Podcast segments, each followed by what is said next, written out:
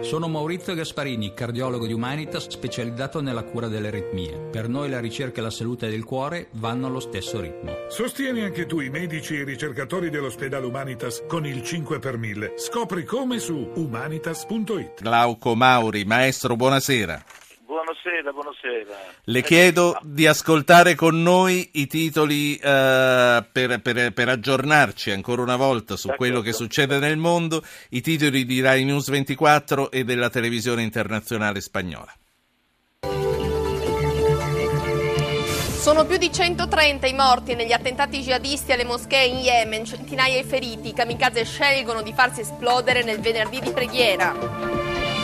Primi rientri degli italiani dalla Tunisia dopo la strage, le testimonianze dei sopravvissuti, confermato sono quattro gli italiani uccisi dai terroristi. Il ministro Lupi si dimette dopo l'inchiesta Grandi Opere, non sono indagato, esco a testa alta, trasporti e infrastrutture, interim a Renzi. Tutto il mondo guarda il sole nel giorno dell'eclissi, le straordinarie immagini dalle isole Svalbard nel racconto degli inviati di Rai News 24. Sentiamo la Spagna.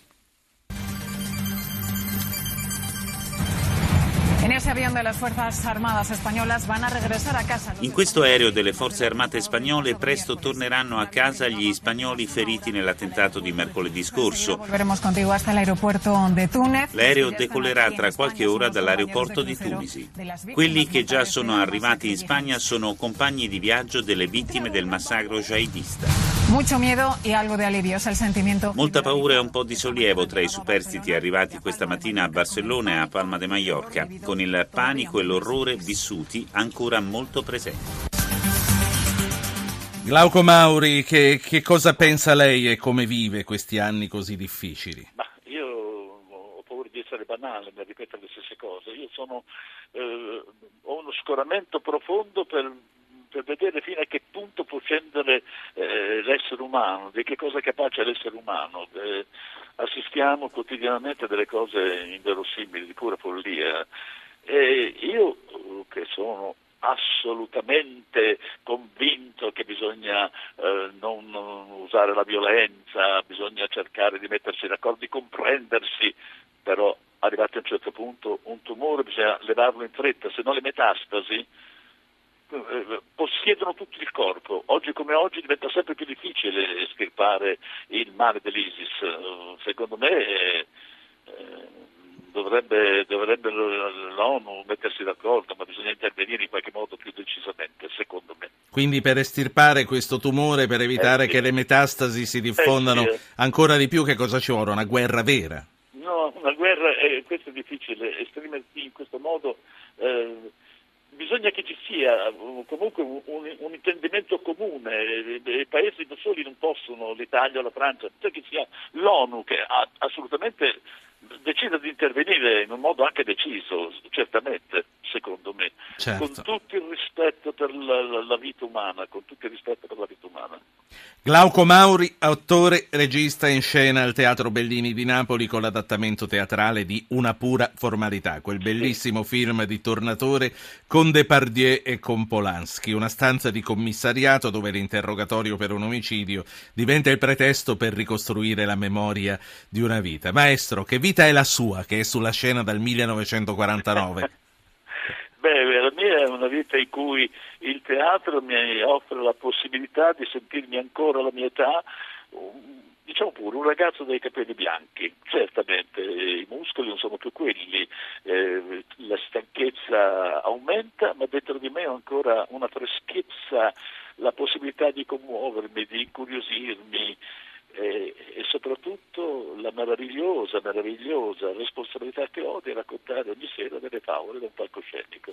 Ma c'è qualcosa nel teatro che vi tiene uh, attivi così a lungo? Un mese fa abbiamo intervistato Giorgio Albertanzi, vediamo sulla scena Franca Valeri, vediamo altri, altri grandissimi artisti. Che cos'è appunto quello che dice lei, la capacità di commuoversi? Eh, eh, certo, parte il fatto questo, la capacità, la, la, la, capacità, di restare ancora bambini dentro di noi e quindi ne, la gioia di raccontare delle favole, poi eh, questa ginnastica continua è, un, è una tecnica uh, del fisico e, e diciamo dell'anima, non voglio fare retorico.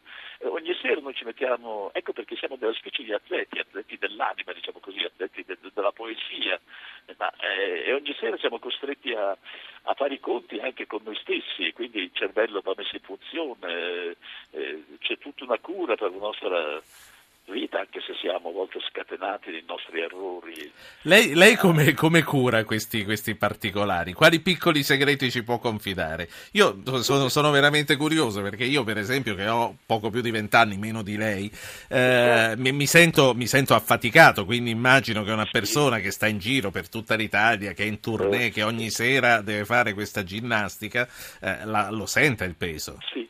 Le posso dire una cosa che, eh, che comprende la domanda e le varie sfumature di, che posso dare come risposta.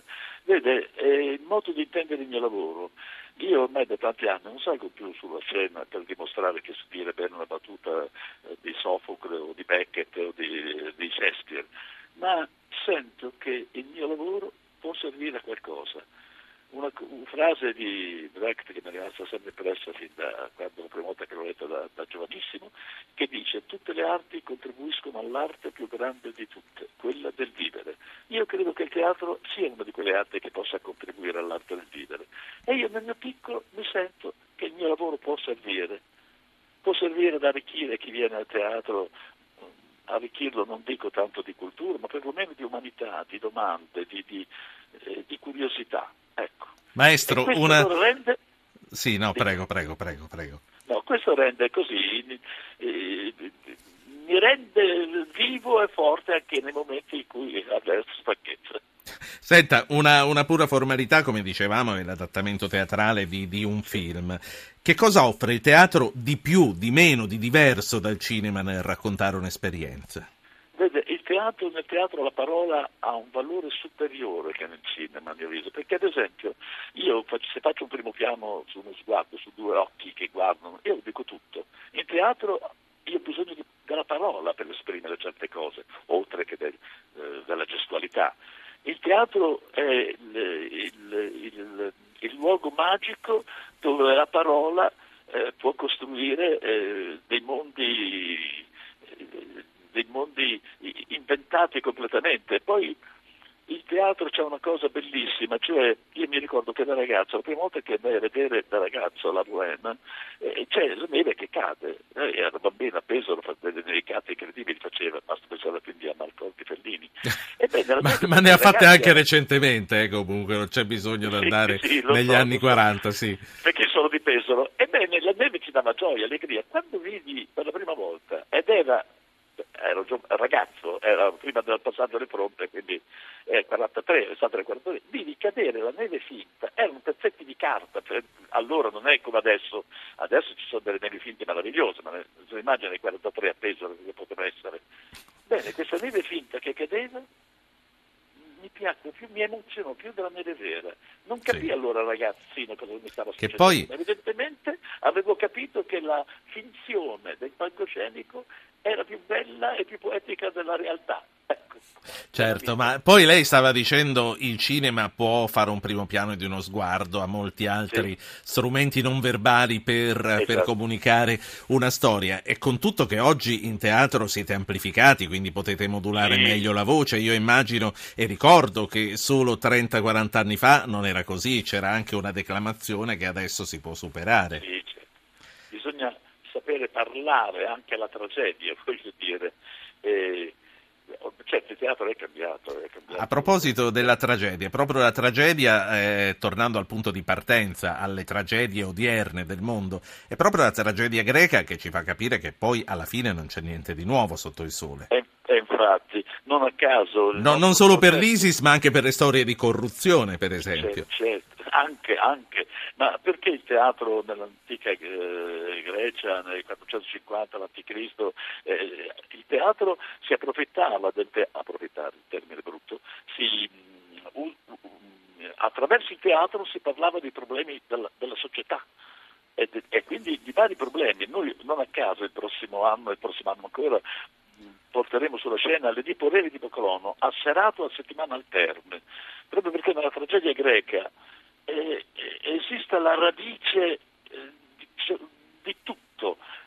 Diceva una cosa bellissima Elderlin, eh, a proposito dell'Edipo, diceva molti eh, tentando invano di dire con gioia la gioia più grande. Qui essa finalmente mi parla, qui nel dolore si esprime.